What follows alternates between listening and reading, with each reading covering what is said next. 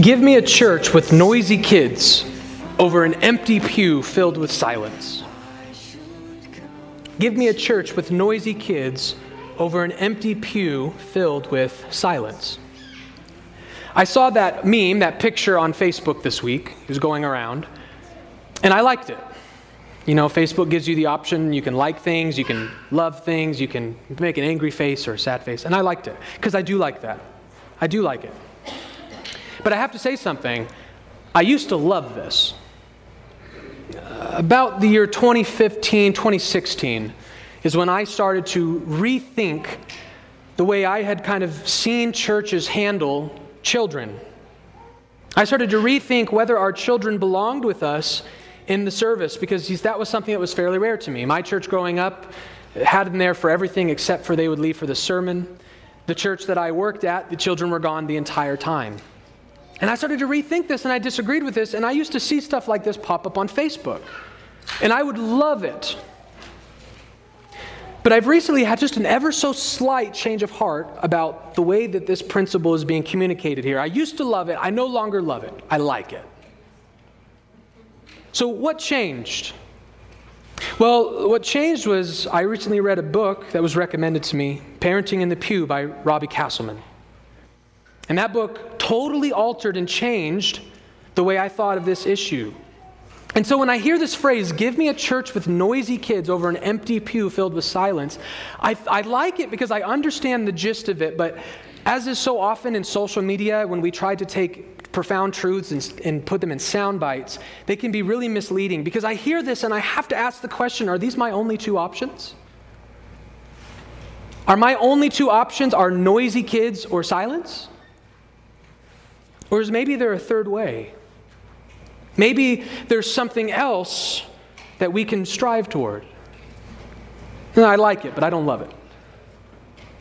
Because that book helped me see, biblically, I, I think there's a third way.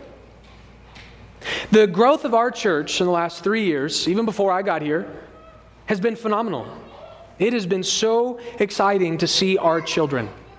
Just last week, we had a potluck, and I cannot tell you how many people I heard look over and see all of our kids playing together and make a comment about how beautiful that is. And they're right. It's just incredible what God is doing in our church, and I pray He continues to do that. I pray we continue to have children and babies and families worshiping in this church. But after reading Parenting in the Pew, I realized how poorly I have led on this issue. I realize just how inadequate I have messaged, signaled, communicated why we have children in this church. And then when you answer that question, it leads to, well, how should we treat them? How should they behave? What are our expectations for them? I realized that my philosophy of ministry, as it pertains to our kids, has largely been reactionary and not exegetical.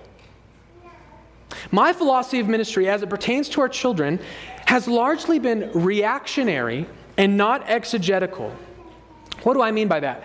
Well, here's what I mean by that. I am so tired, and you've probably sensed this. I bring this up in the pulpit a lot. I am so tired of what I am seeing in the evangelical world in our day and age. I am just sick and tired and jaded of the gross direction that the vast majority of our churches in this country are headed in, in, in all sorts of directions, on all sorts of issues. And I'm so sickened by what I'm seeing in our Christian culture that I tend to do the exact opposite of whatever those churches I don't like are doing. As the modern church movement started, and I'm sickened by a, a, variety of things within the modern evangelical church, one of the things I started noticing was this movement to kick kids out of church, to send kids off to classes, to send them off elsewhere, and it angered me because I just don't like what these churches are doing. So I wanted to bring kids into our church into my churches even before I came here, just to be different, just to stick it to the culture. I, I, one time saw a thing on Facebook of a person who visited a really large church and they brought their kids with them and they received a card before they entered the service that said, Thanks for being here, but children are not welcome here. Please escort them to their proper age appropriate classrooms or you're not free to worship with us. They, the deacons were handing out these little cards saying, Your kids are not welcome here. And it, I mean, I just boiled with rage. I got so angered by that. And so I just started pushing kids in church, kids in church, kids in church. Why? Because I hate those churches and they kick them out. That's why. I was reacting. And on top of that, I was reacting in a positive way to the examples being set by me from churches that I do admire. There are a lot, we live in a technological world, so I have access to a lot of pastors, to a lot of churches. I know what is generally speaking happening in a lot of reformed world and it's in the non-reformed world. And the messaging in the reformed world is in the reformed church, we worship with our families. We bring our kids in church. So I was reacting to the guys that I did like, and I want to do what they do because I like them. And I was also reacting to the guys that I didn't like. I don't like them, so let's just make sure we're doing whatever they're not doing.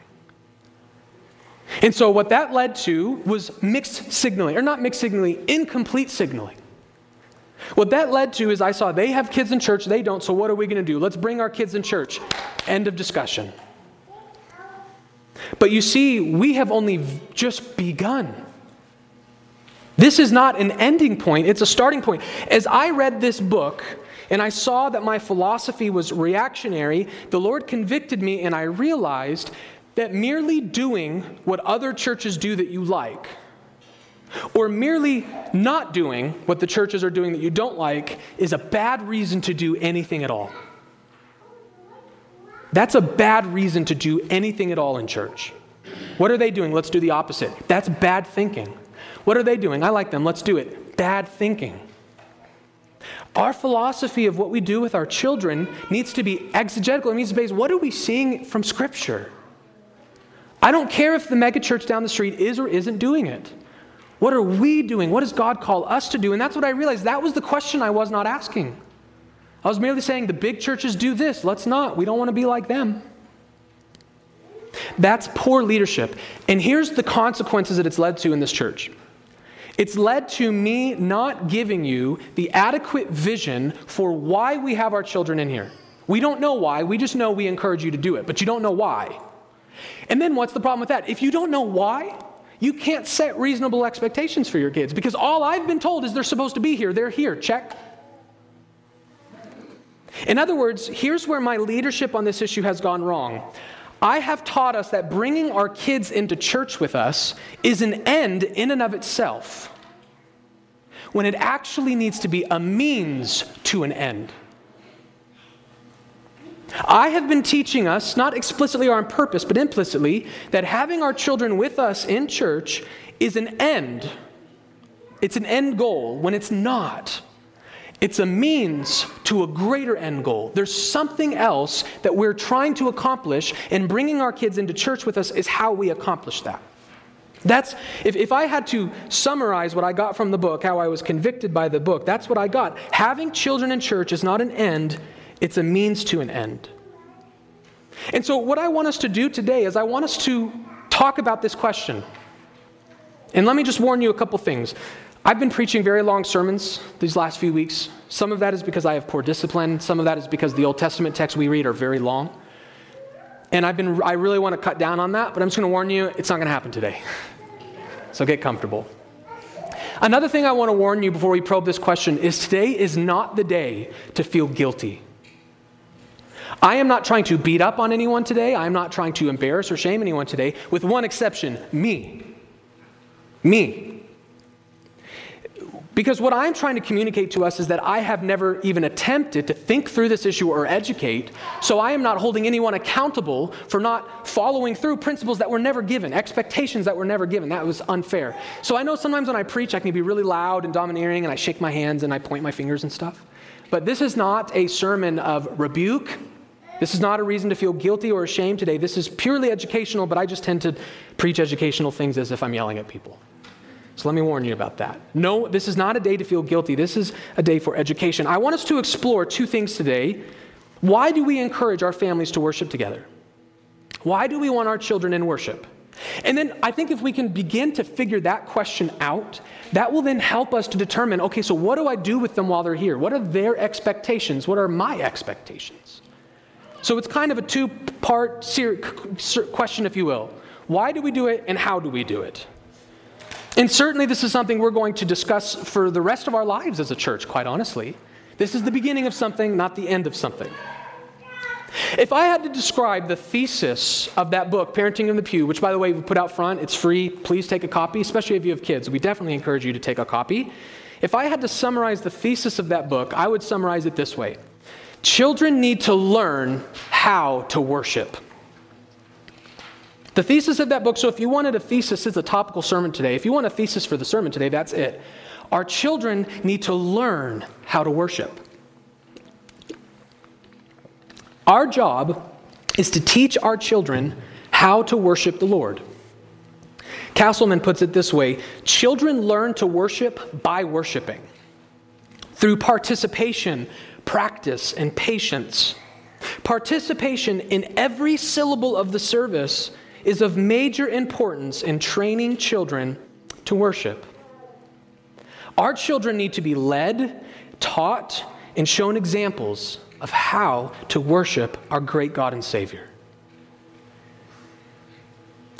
Children learn a lot of good things about the Bible in the classrooms that churches send them off into. They have curriculum, it's a setting with curriculum that's tailored to their understanding. But what are they missing when we send them off to classes? They are maybe learning a Bible story, they're maybe learning a Bible morality, they're maybe learning something about the Bible, but they are not learning how to worship God. And the end goal of what we are doing here is trying to train our children to worship in a corporate setting. That is something they cannot learn in the classroom. They can learn Bible stories, but they cannot see worship, they cannot model worship, they cannot be disciplined and led into worship. They don't learn how to worship in the classroom. And so, if our goal with our children is merely to fill their heads with Bible information, then yeah, get them out of here. We can do that at a much better setting than my 55 minute sermons where I talk about things like compatibilism and I talk about God's sovereignty and predestination. We can tailor it to them and they can go off and they can learn about the Bible if that's the end goal. But the end goal is not stopping at learning about the Bible, the end goal is teaching them how to worship. They need to learn how to worship God. And so this requires from all of us a responsibility that we have to be reminded of what worship is. We have to be reminded about how we worship God. Because you want to know what the problem is? That mindset that we've done, we've treated children, you, the only reason you go to church on Sunday is to learn a lesson. So go in the classroom and learn your lesson. The reason we teach that is because that's what we think of church. We think I'm going to go to church and learn and hear a sermon. For us, the sermon is church, and we just so happen to, you know, sing some songs because people like that. It helps get them in the mood for the sermon. And maybe once a month, maybe once a quarter, we'll, we'll throw the Lord's Supper in. But let's just come, let's, let's share our announcements, let's sing some songs, and then let's learn about the Bible. We view the whole point that we go to church is to learn about the Bible. We think that, and then we pass it on to their ki- our kids. You need to learn about the Bible today, and the pastor's too long, he's too long winded and uses big words, so let's go to your class and learn about the Bible there. And so, what I want us to think of is we need to teach ourselves, as the adults, as the leaders, that we don't come to Sunday morning service to hear a sermon. You do, but you come here for so much more than that. God forbid you think that I'm the reason you show up on Sunday. Why, what are you guys doing on Sunday morning? We really need to go hear and talk. That's really important to us. No, God forbid. We need to train ourselves to love and adore and see the value and importance of every aspect of our worship and how we respond to it. By the way, this problem, because of pastors like me who have not done a good job educating and teaching, this is why we have the problem of online church. People think COVID created online church. COVID exacerbated the problem. COVID muddied the waters on the problem. But I was debating people about whether it was appropriate to stay home and watch a live stream long before COVID. I've been doing that ever since I got into the ministry. I did college ministry for five years. Do you know how common it is for college students to go off to college and think, you know what? what? What's the purpose of Sunday? It's to learn about the Bible. And you know what? The church is really far away. I don't have a car. And, and the pastor is kind of boring here. I can watch John Piper. I can listen to John MacArthur. Why would I try to go to this church way across the end of town that I don't have a car for when I can listen to a better message right from my dorm room? You know what they think? They think you go to church to hear a sermon, and you can hear a sermon at home. So why go to church? It's a good question, it's good logic. The problem is you don't go to church to hear a sermon. Not exclusively, at least. If we want to create children that go off into the world, that leave the home and think, I'll just do church in my pajamas with a cup of coffee in my living room, then we'll send them off into classrooms and we'll continue to message to them that the reason you go to church is to listen to a pastor talk. But if we in our own hearts decide what worship is, if we in our own hearts believe there's more going on here than just a 35, 40 minute educational message, then we can communicate and train our children to see you need to be here. And you need to participate. You can't do this at home. You can't do this by yourself. We have to understand there's more going on on Sunday morning than just a message. We find value among the diversity of the people of God. This is why Paul talks about how every single person has an individual spiritual gift, and your job is to bless one another with spiritual gifts. It's not just the elements of our worship that matter, it's coming together and being with each other that matters. You can't do that online. And our children need to experience that now. They need to experience the blessing of other Christians side by side with us. And by the way, this is an important reminder. That's why what we're doing every single week is setting the example for them. If the reason we have kids in service is to learn how to worship, to model worship, to practice worship, then we have to be the models. And so you see how this mentality benefits us. It helps us to be better worshipers because you need to come here with the mentality I'm a teacher this week. I'm a teacher this week. I'm teaching every single child of my beloved fellow families in my church what it looks like, what it means to worship.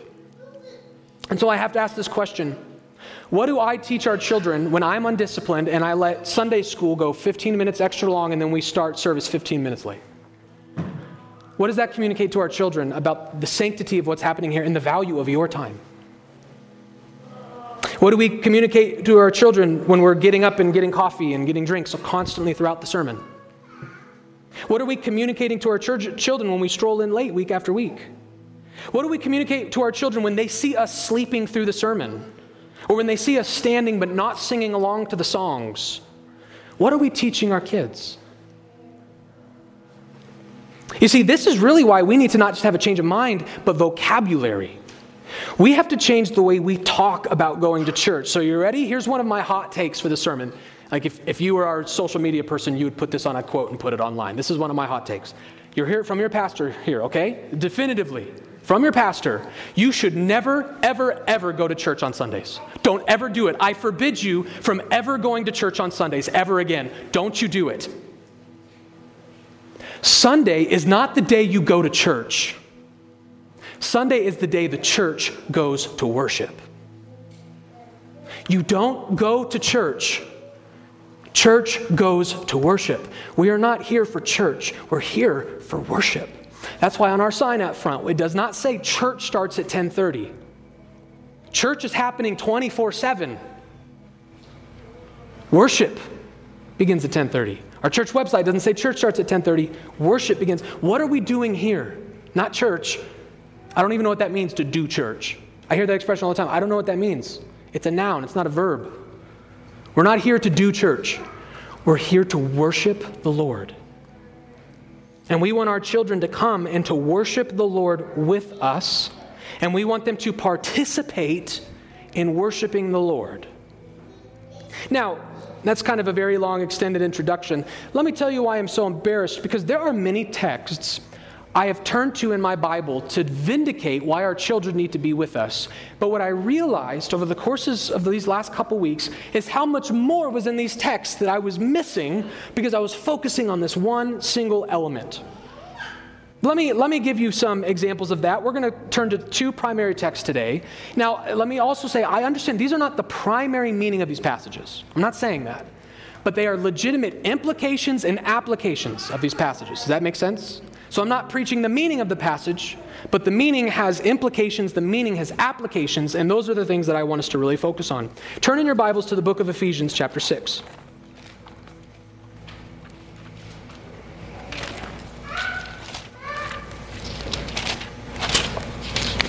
Ephesians chapter 6, beginning in verse 1.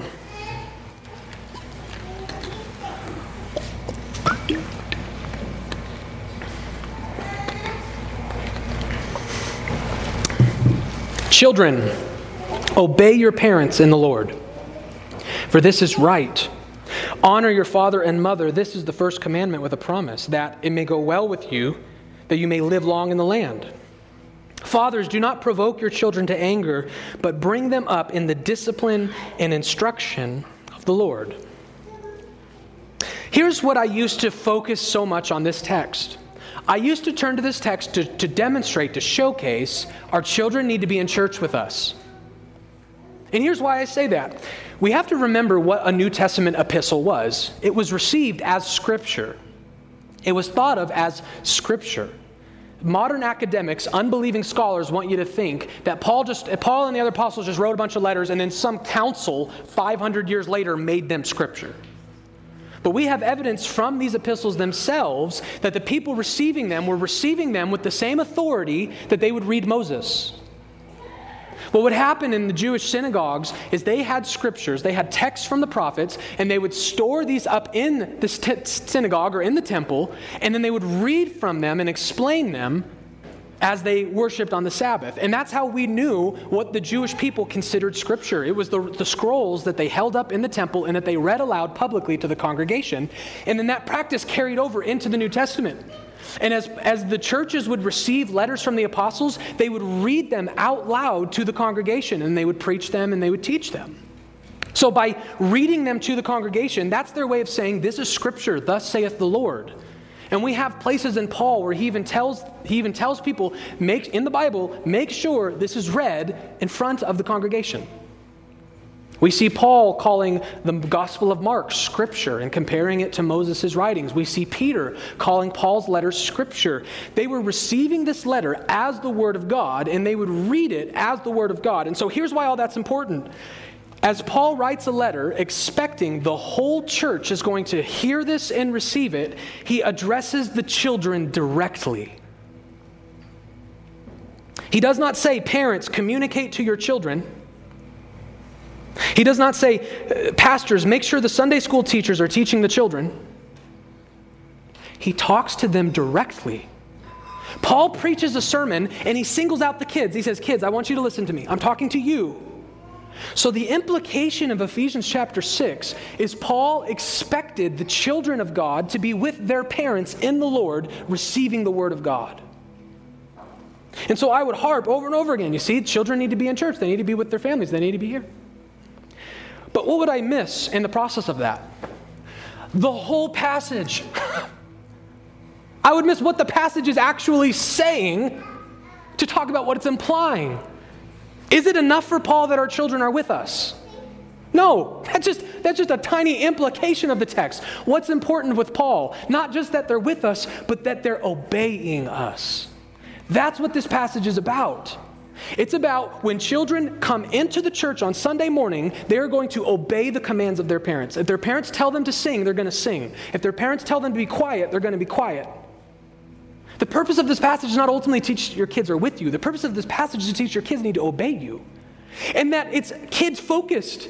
This is the only command, this is the first commandment with the promise. He's telling them, children, by the way, I'm not just trying to yell at you. This is going to make your life way better. God is going to bless your life if you come into the people of God and obey your parents. God's going to bless you for that. He's talking to them directly and he's calling them to obey. So you see, it is not merely a victory to go around and talk about, hey, you know what, at my church, let me tell you something cool. Your church, you know, you send those kids off to classrooms, but at my church, they come in here. That's not enough for Paul. Paul would say, good for you. Now let me ask this how are they behaving? That matters to Paul. How they're behaving in church is just as much important to Paul as that they're there. And I have been harping for so much that they're there, they're there, they're there, they're there, that I've completely forgot to talk about are they obeying us? Do our children obey us? That's what this passage is about. And by the way, Paul is gracious enough to tell us how to fix the problem. If you have a problem, I'm not saying we do, I'm not saying we don't, I'm, I'm, I'm preaching a sermon for the whole church here. If you have this problem, how do you handle it? What do we do? Well, verse 4 he does address fathers because they're the primarily they're the head of the families, the disciplinarians of families, but certainly this would apply to all parents, all guardians, anyone who has real authority over a child. He says in verse 4, "Do not provoke your children to anger." So one of the first ways that we are commanded to create obedient children is we do not provoke them to anger. What does that mean? That means that we as parents are not to have unreasonable expectations or abusive disciplinary methods. If we are unreasonable with our ch- children's expectations, we create standards for them that they just can't meet, or if we lose our tempers and we go way too far in discipline and we abuse them and hurt them, Paul says that what's ultimately going to happen is they are going to be, be provoked to get mad. You are going to provoke them to hate you. And then when they hate you, do you think they're going to obey you? They're not going to obey you if they don't like you, if they hate you. So Paul says, don't provoke them. Don't have unreasonable standards. Don't have abusive parenting methods. You need to love your children. You need to be patient and gracious and kind with your children. But he immediately balances that out. So we need to be nurturing and patient and loving and kind and understanding. But that is balanced out by what? But bring them up in the discipline and instruction of the Lord. So while we are kind and patient and nurturing and loving to our children, we have a second obligation to balance that with discipline and teaching. We need to teach them the commandments of Christ, and when they don't obey us, we need to discipline them. So, this uh, concept of not provoking children to anger does mean we should not go too far in our discipline, but it does not mean don't discipline at all. We are told directly to discipline them and to teach them. So, if you are uh, if you're a parent thinking, I want to know how do I have how do I help my children to be more obedient in church and how to learn how to worship without distracting themselves? You need this balance. Calvin puts it uh, beautifully. He says, It is not the will of God that parents, in the exercise of kindness, shall spare and corrupt their children. So you need this balance. You need to be a loving, nurturing, patient, gentle parent. But when your kids disobey you, spank them. Spank them. Discipline them. You might say, no, spanking is cruel, spanking is evil, spanking provokes children to worship or to anger. It can, but in and of itself, it does not. This is made abundantly clear throughout the Proverbs. Chapter 13 Whoever spares the rod hates his son, but he who loves him is diligent to discipline him. Proverbs 22 Folly is bound up in the heart of a child, but the rod of discipline drives it far from him. Proverbs 23 Do not withhold discipline from a child. If you strike him with a rod, he's not going to die. If you strike him with the rod, you will save his soul from Sheol. What does it mean? What is Ephesians chapter 6 getting at? Nurture, gentle, loving, patience, discipline. We need to discipline our kids and be gracious and patient with them at the same time. Paul says these things can be done. And by the way, here's what's key this was meant to be instruction for Sunday morning. He didn't write this and say, now, now don't do this today, but tomorrow, once the work week starts again, then you need to make sure that you don't provoke your children to anger, but you bring them up in the discipline instruction Lord. You don't discipline or instruct your children in church. That's not what church is for. You can start that tomorrow. This is supposed to be done in church. It was written to them for Sunday morning worship. So let me in, in, encourage you to put this into practice on Sunday. But let me also encourage you that people are right to see that this isn't only for Sunday. This is certainly a general principle that God goes just Monday through Saturday, but Sunday through Saturday. Here's why I say that. You might be saying, okay, Pastor, you're saying really basic and obvious things here. Here's why I think not. Because there are two temptations that I think, and I, I, I promise you, I'm not thinking of anyone specifically here. I'm not talking about our church specifically here. I'm saying general human nature. Because I've lived my whole life in church, I've seen it myself, I've seen it in others. There are two pitfalls that parents are tempted to fall into. One pitfall is to take Ephesians 6 4 and apply it only on Sundays. And another pitfall is to take Ephesians 6 4 and apply it never on Sundays. And here's what that looks like. Obviously, we don't think about it like that in our heads. We don't think, I'm not going to believe Ephesians 6 4 on Sundays. We don't think about it that way. But here's how I think it looks there's a group of people who are prone to apply Ephesians 6 4 only on Sundays. And here's what that means that means Monday through Saturday, they have no discipline in the home. The children run the show. There's no standards, there's no discipline, there's no consistency. But then they come to church and they think, oh, now, now, my, now the Christians are watching me, now I'm being judged. So, you know, we need to straighten this up, we need to get them in line here. So that's a person who's saying, I will practice discipline and instruction on Sundays, but not Monday through Saturday. And let me just tell you, that's not going to work. That's not going to work. You can't be a family that only disciplines on Sunday. That won't help children. So you can't assume that Ephesians 6 4 is a Sunday only practice. But we also can't assume that it doesn't apply Monday through Saturday. The, the other end of that, so there are families who they have no discipline during the week, but then, and then they try to get their kids in line on Sundays, and that won't work. But there are also families who maybe do a, a, decent job and they do discipline and they do instruct and they are careful during the week. But then they come into church and they think, oh, I can't spank my kid in church. That's unholy. Right? That, that's, people are going to judge me. They're not going to like that. They're, they're going to be distracted by that. Like, so I, I'll make sure to be good at discipline Monday through Saturday, but church is not for disciplining my kids. But this applies during the week as well. Right? This applies during the week as well. That means you need to feel it's okay. Let me just tell you, it's okay to get mad at your kids on Sunday. It's okay. It's okay to discipline your kids at church. That's okay. As a matter of fact, that's one of the best places to do it. You know why? Because you now have a family, a community here to reinforce you, to get your back, to help you. You have families who will come in alongside of you and affirm your authority, affirm the wisdom of your decisions. This is the best place to do it.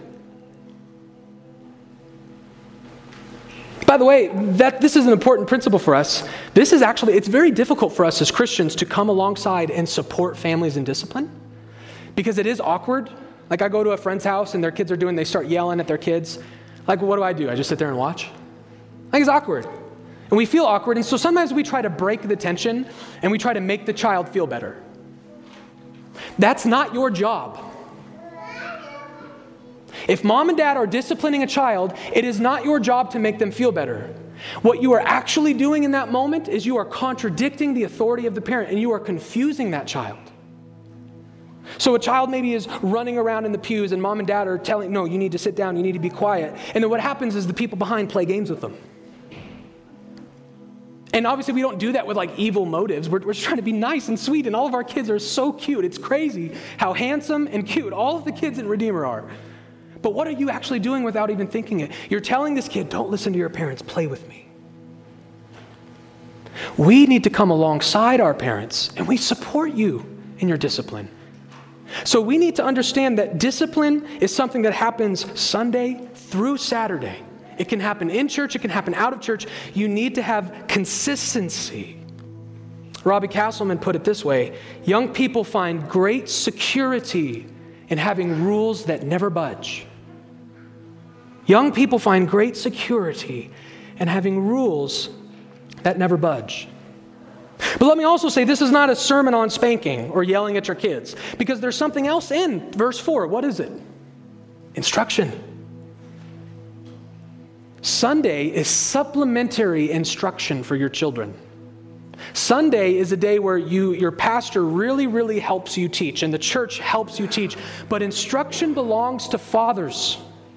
Instruction belongs to families. And so, this is why I would say the same thing about instruction. Please do not think that Sunday is the only day your child needs to learn about the things of the Lord. This is why we as pastors have regularly encouraged things like family devotions. As a family, getting together and having at least one time a day without phones, without you come in and you worship the Lord together. Fathers can lead their families in prayer and singing a song and giving a short Bible lesson, maybe asking their kids some questions. There are curriculums you can buy, but we encourage you instruction is not for Sunday, instruction is Sunday through Saturday. We learned this principle way back in the Old Testament. Deuteronomy chapter 6 You shall love the Lord with, with, your God with all your heart, with all your soul, and with all your might. And these words that I command you today shall be on your heart. You shall teach them diligently to your children, and shall talk of them when you sit in your house, when you walk by the way, when you lie down, and when you rise. You shall bind them as a sign on your hand. They shall be as frontlets between your eyes. You shall write them on the doorposts of your house and on your gates. We want to be families that are regularly having spiritual conversations with our children, teaching our children, walking through scripture in prayer with our children. In other words, what I'm saying is they need to learn how to worship corporately, but they also need to learn how to worship privately. Before we send our kids off to go get married and to have families, we need to teach them what does it look like to be a dad? What does it look like to be a Christian mom? What does it look like to be a worshiper in the house of the Lord? We teach them these things all their lives so that when we send them off, they know exactly what to do. It's been modeled their whole life. Ephesians 6 4, we need to have firm but gentle discipline consistently and instruction consistently, both in church and outside of church. So you see how much you miss in Ephesians 6 if you just focus on, hey, look, the kids are supposed to be in church. You miss a lot. Same thing happens probably in even more important text. Turn in your Bibles to Matthew chapter 19.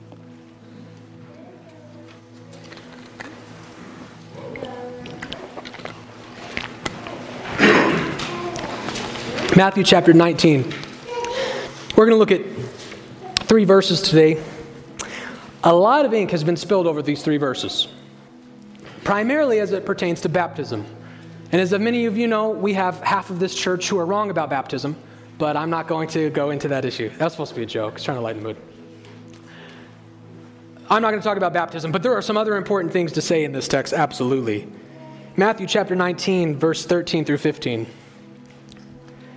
Then children were brought to him, that is Jesus, that he might lay hands on them and pray. The disciples rebuked the people, but Jesus said, Let the little children come to me, and do not hinder them, for to such belongs the kingdom of heaven. And he laid his hands on them and went away.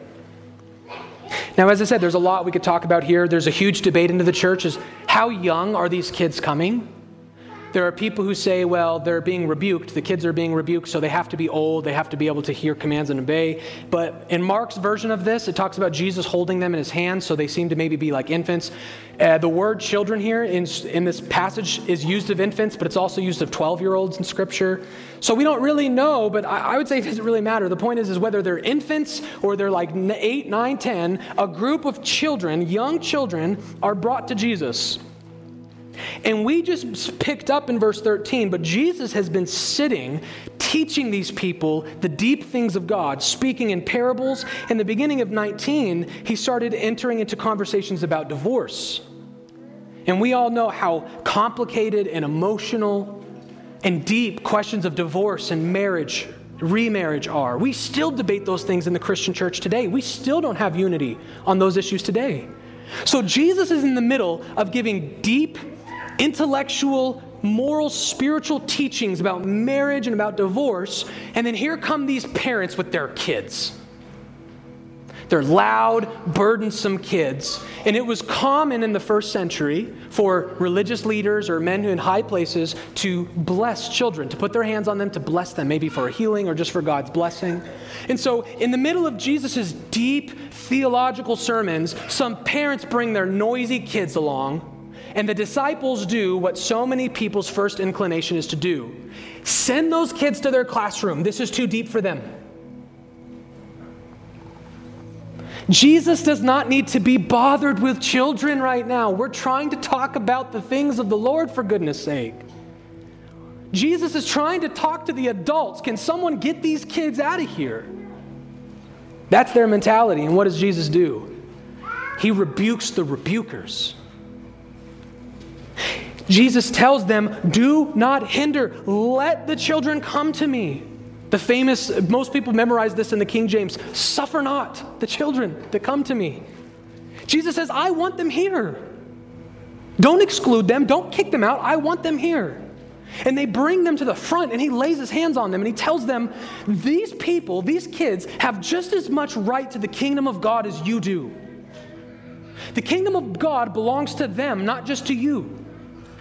So I would turn to this text and I would show people do you see that Jesus is not threatened by our children? He's not burdened by our children. He wants the children there. And that is true. I think that's a valid application of this. We don't need to kick our kids out of church. Don't hinder them, bring them to Jesus. But here's the problem that, that I, I realized as I was reading through the book. The problem is not that the kids were in proximity to Jesus. That's not what bothered disciples. The disciples were bothered that they, that they were participating with Jesus. The disciples did not ask the children to leave the crowd, they just asked them to not come to Jesus. They are not being rebuked here for sending the kids to kids' classrooms. They're being rebuked here for not letting the kids worship Jesus. That's what they're being rebuked for. And so here's why that's relevant to me because here's what I realized our children being in the crowd as Jesus talks is not enough. That's not enough. I don't just want them in the crowd, I don't just want them in proximity. I want them to come to Christ. I want them to be blessed by His word. I want them to be blessed and to worship Him, to participate in worship. And here's what I realized it is possible to bring our children in this room, but still hinder them from coming to Christ. Because that's what happened in this text. The children were brought near, but they were hindered from coming to Christ. So, in other words, I want you to think about it this way. I want us to think of Sunday morning worship by analogy is the people of God going to their king. The people of God are gathering and we're coming at the feet of Jesus. We're coming to Jesus and we're saying, Jesus, I want to hear from your word. Jesus, I want to worship you. Jesus, uh, in the benediction, would you please bless us before we go? Worship is us coming to Jesus. We're coming to the feet of Jesus every single Sunday, spiritually and by faith. And here's what I realized we can bring our children in the room, but still hinder them from coming to Christ. And we hinder them from coming to Christ by bringing them in the room, but not expecting them to worship. If our children are in the same room as us, but they're playing with toys, we've hindered them from coming to Christ. If our children are in the same room as us, but they're in the back playing with their friends, we've hindered them from coming to Christ. If they're playing a video game, we've hindered them from coming to Christ. You see, the disciples in Matthew 19 had no problem with the kids sitting on the ground and playing a video game. The problem was that they were coming to Jesus. And Jesus says, I don't want them on the ground playing a video game. I want, bring them to me. Bring me the kids. Let me bless them. Let them hear my words. Let them receive my blessing. We don't want our children in the room. We want our children to worship. Here's my other hot take. This is how I put it. And, and here's why I phrased it this way, just so people are very clear. I don't believe that I have just done a poor job at communicating this. I believe that popular reform teachers on the internet have done a really poor job at communicating this. They have bragged about how noisy and disobedient their kids are to shove it to society. But here's the hot take I want to say for every church, not, not ours specifically, every church. You do not get to brag about pulling your kids out of nursery and into the service if all you've actually done is just bring the nursery into the service. I don't get to go to church on the move and brag. you guys send your kids off to classes to eat marshmallows and play games? My kids come into the church to eat marshmallows and play games. The goal is not to bring the nursery into the church, the goal is to bring our children to Jesus. Our expectations when our kids are here is that they're going to worship Christ with us, that they're going to come to Christ with us. Not just, they're not just going to be here for the sake of being here. They're not going to be here because there's a small crowd today and Colin needs his ego boost, so we need to fill the seats. We want them to worship with us. We want to teach them how to worship.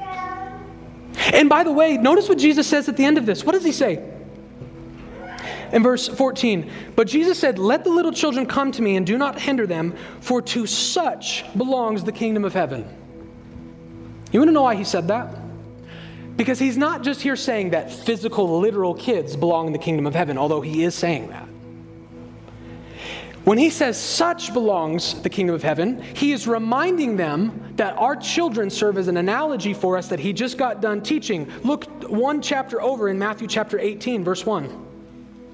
This is hugely important for us.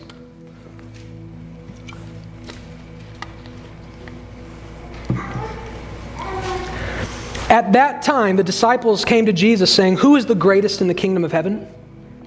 And calling to him a child, he put him in the midst of them and said, Truly I say to you, unless you turn and become like children, you will never enter the kingdom of heaven. Whoever humbles himself like this child is the greatest in the kingdom of heaven. So, what is Jesus saying in Matthew 19? He's saying, Don't let your kids, don't hinder your kids from coming to me because I need you to be children who come to me. If children can't come to Christ, then you can't come to Christ because you need to be like these kids. So here's the application for that. We need to understand we don't just bring children into our church for their good, we bring them into our church for our good. They are our models, they are our analogy. You want to enter the kingdom of Christ? Be like a child. They teach us how to be Christians, just like we teach them how to be Christians. They bless us. Let me tell you a story. I can't exactly remember what the date was, three or four weeks ago. I don't even remember the song we were singing. I don't remember what I preached that Sunday. I remember nothing from this church that's this one particular Sunday where I have this memory in my brain that never goes away. I don't know anything else about church except for this one thing. I was sitting on that piano playing, and crowded in this front row right here were Gabe and Uvia's children's children, the Boggs children, the Henson kids. And we were singing a song and I couldn't hear you guys.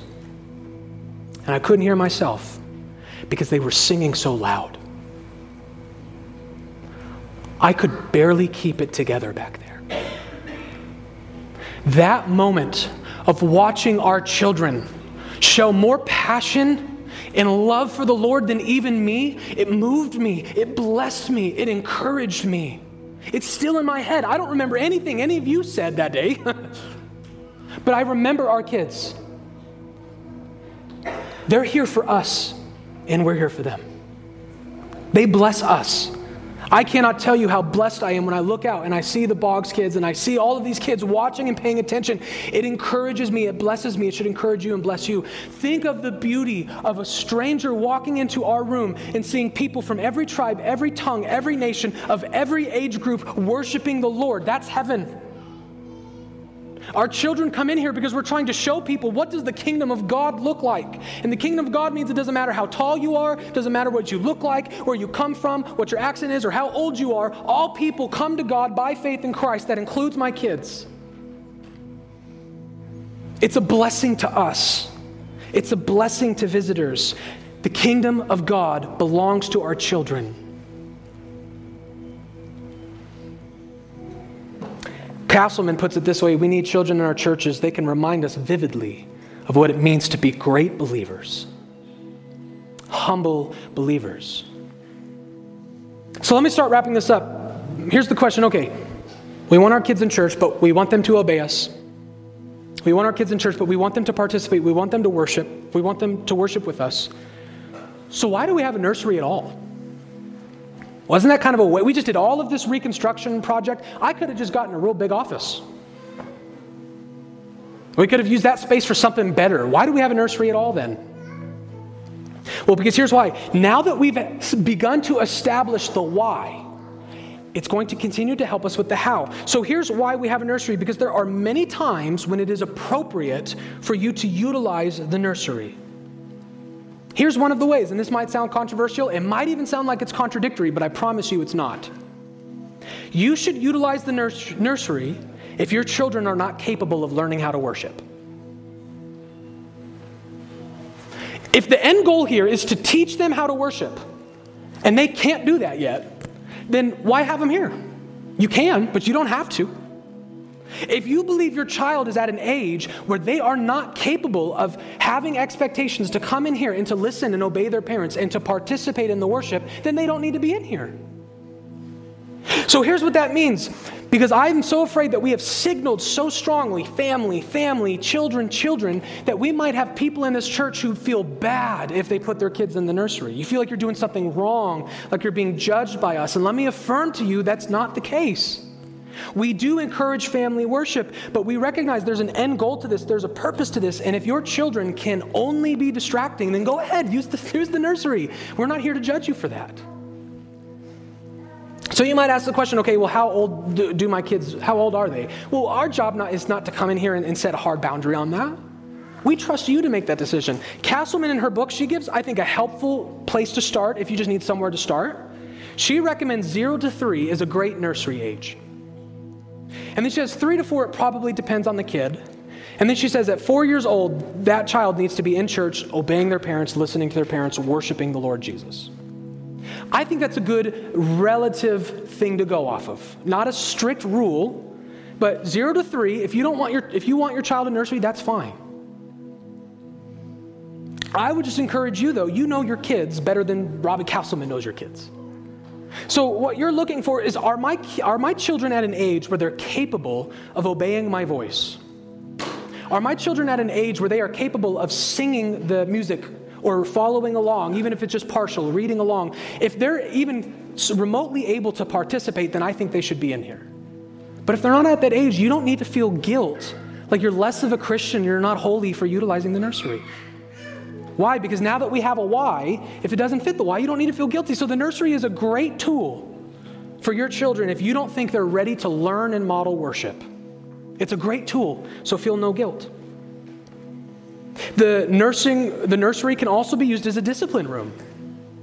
If, you, if your child is out of control and you need to go and set them straight, have a talk with them, or spank them, I would encourage you not to do that in the worship center. I would encourage you not to just bend them over your knee right here or to start yelling at them here. Remove yourself, go to the nursery. That's a great place to have a talk with your children or to spank your children if you need to. And by the way, it, sometimes it gets busy in there or loud. You can use my office. You can use the bathroom. I, I, don't, I, don't, I don't care. You don't have to use the nursery. My office is always available for any of that kind of stuff. Just go in there. The nursery is a great place for diaper changes, for crying children, for nursing mothers. Again, so is my office. So we see our nursery is a good thing, it's a blessing. And we don't want you to feel badly for utilizing it, no matter what the reason is.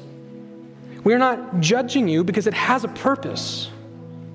And that's why I need to do this. Uh, we have church, I know, based on what I know about people in church, uh, they're going to be very uncomfortable with me doing this. And normally I don't, but I just need to say, I won't maybe say names, but I just cannot tell our nursery volunteers enough how grateful we are for you. We are so thankful that we have women in this church who give up one Sunday a month where they don't get to worship with their family, they don't get to worship with their the people of God so that they can babysit and serve and bless their other children. We are grateful. We have, I believe, six women, roughly. And let me just say, we are thankful for you. I know the work goes overlooked. I know you don't get complimented very often. It is a blessing. Thank you. We are so grateful for that. And I would even encourage you, Autumn is the go between between the nursery, our children's ministries, and myself it's very easily, and this is another shortcoming of my leadership, it's very easy for me for the nursery to be out of sight, out of mind, to not think about it, to not uh, seek to help it. If you feel like there are ways that the elders of this church can better support you and better help you, you need to be comfortable communicating that to Autumn. I won't be offended. I will probably agree with you. We want to be here to support you and to help you as you make the sacrifice to watch children. We are grateful for you. And I want to thank you from the pulpit, from the bottom of my heart. Now, this does not mean if you have a child that's three or younger, you have to use the nursery. This is not a rule. I just want to give you the freedom to use it. You can still bring children in here for any reason. Maybe it's just too full, you don't want to overwhelm the volunteer. Maybe your child is just so young, you just need to be with it. Whatever the reason is, feel free to have your children in church, no matter their age. But if you do that, let me just remind you of a principle that Elder Jesse brought up in his family sermon series in Ephesians chapter 5, verse 21, where we are told to submit to one another. And Elder Jesse did a great job, let me reiterate it right now, of reminding all of you who don't have young children that you have an obligation to submit and to serve the people who do, to be gracious and patient with them as they learn to parent their kids from the pews. And I think our church has done a great job at that. I want to encourage you to continue to do that, to continue to exercise patience and love for parents as they parent from the pew. But I want us to remember that submitting to one another is a two way street. Right? It's not just, it's not, I don't just come in here with Matthew and say, okay, he's going to cry, he's going to be noisy, he's going to be fussy, and it's everybody else's job to submit to me. They better submit to me and Layla. It's a two way street. So if you're going to bring your children who are three or younger, four or younger, that's totally fine. I love that. I embrace that. I love seeing the babies. But I want to encourage you to think about how is my child affecting the worship of those around me? Is my child being a hindrance to the worshipers around me? And if they are, to take action on that, to make the sacrifice. It's, it's frustrating, I know. I, I just, I hope Layla doesn't remind me saying this. I, I'm sorry, honey, I didn't ask your permission to say this, but we were leaving, we were walking out the door this morning, and I asked Layla, Where's your Bible? You don't bring your Bible to church anymore? She said, Well, I kind of stopped because I have to leave so often with Matthew, I just don't see the point anymore. Now, she, she told me, I, I don't want to do that anymore.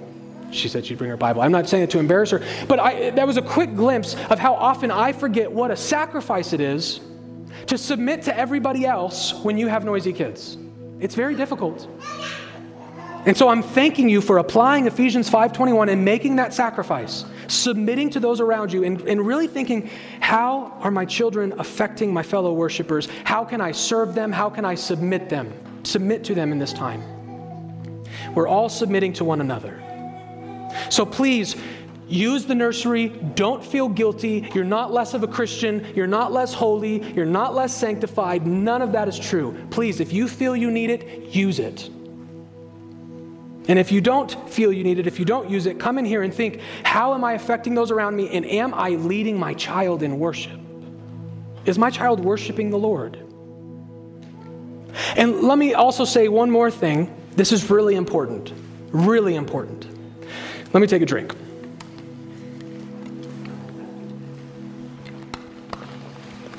I want us to see that this approach is a children centered perspective. This approach is a child centered perspective. What do I mean by that? I do not want you to think that I am preaching this sermon because I'm tired of noisy kids.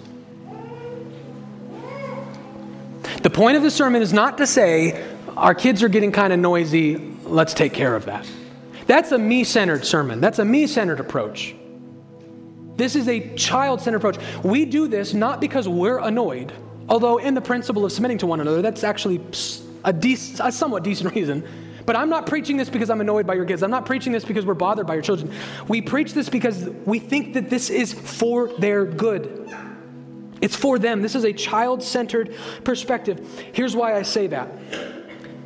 There was a famous study from Lifeway done in 2019.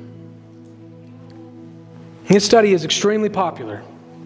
Why? Because it came out.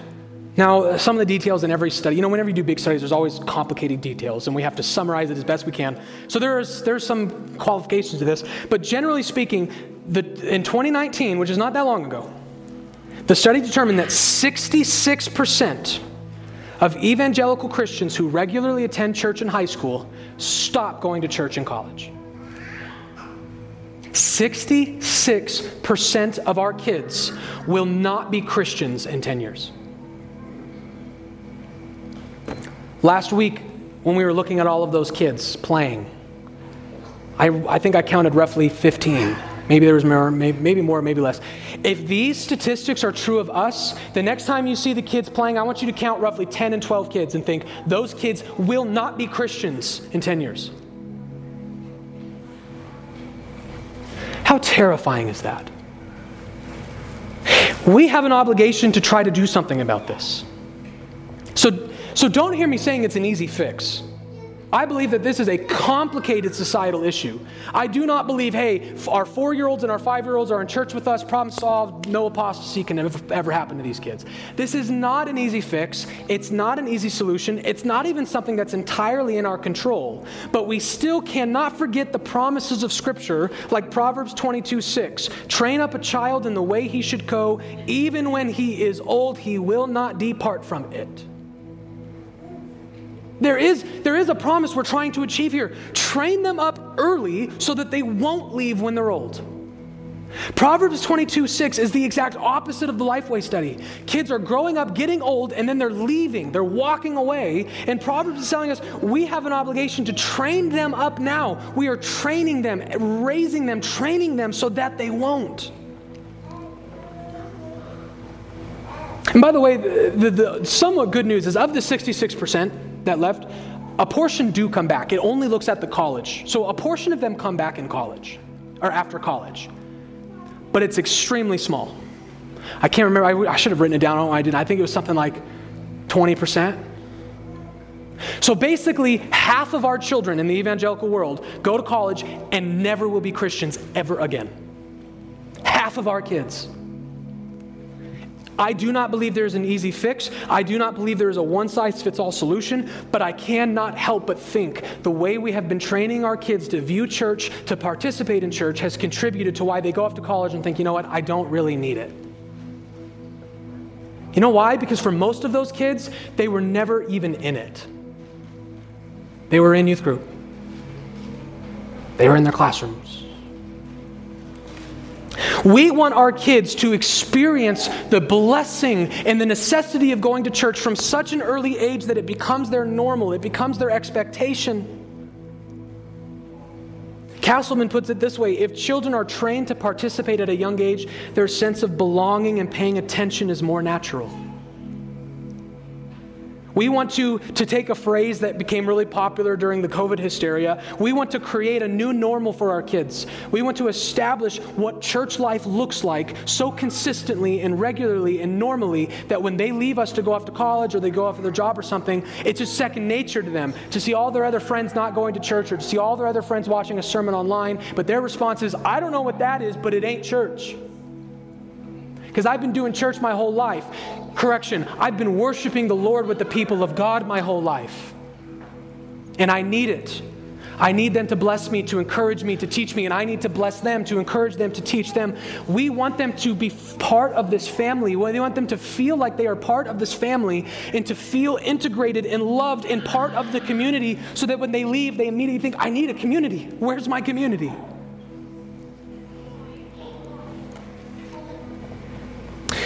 And so, in conclusion, let me go back. Give me a church with noisy kids over an empty pew filled with silence. I agree with that. If those are my only two options, I agree with that wholeheartedly. But I say this how about instead give me a church with kids singing psalms and hymns and spiritual songs? Give me a church with kids who confess their sins with me. Give me a church with kids who tithe and who serve the body of Christ. Give me a church of kids who are taking notes and listening to the sermon with their parents. Give me a church of kids who are getting baptized, who are believing in Jesus, and who are eating at the communion table with me. I don't want noisy kids. I want worshiping kids. I don't want a church with noisy children. I want a church with worshiping children. And I know this doesn't happen overnight. If you know how to make it happen overnight, please let me know. Matthew's still very young. I could use that advice. So that's why I still like, I get it. Kids are going to come in and they're going to be noisy. We can't stop kids premeditatively from being noisy. But we can do a whole lot more than just accept, I want noisy kids.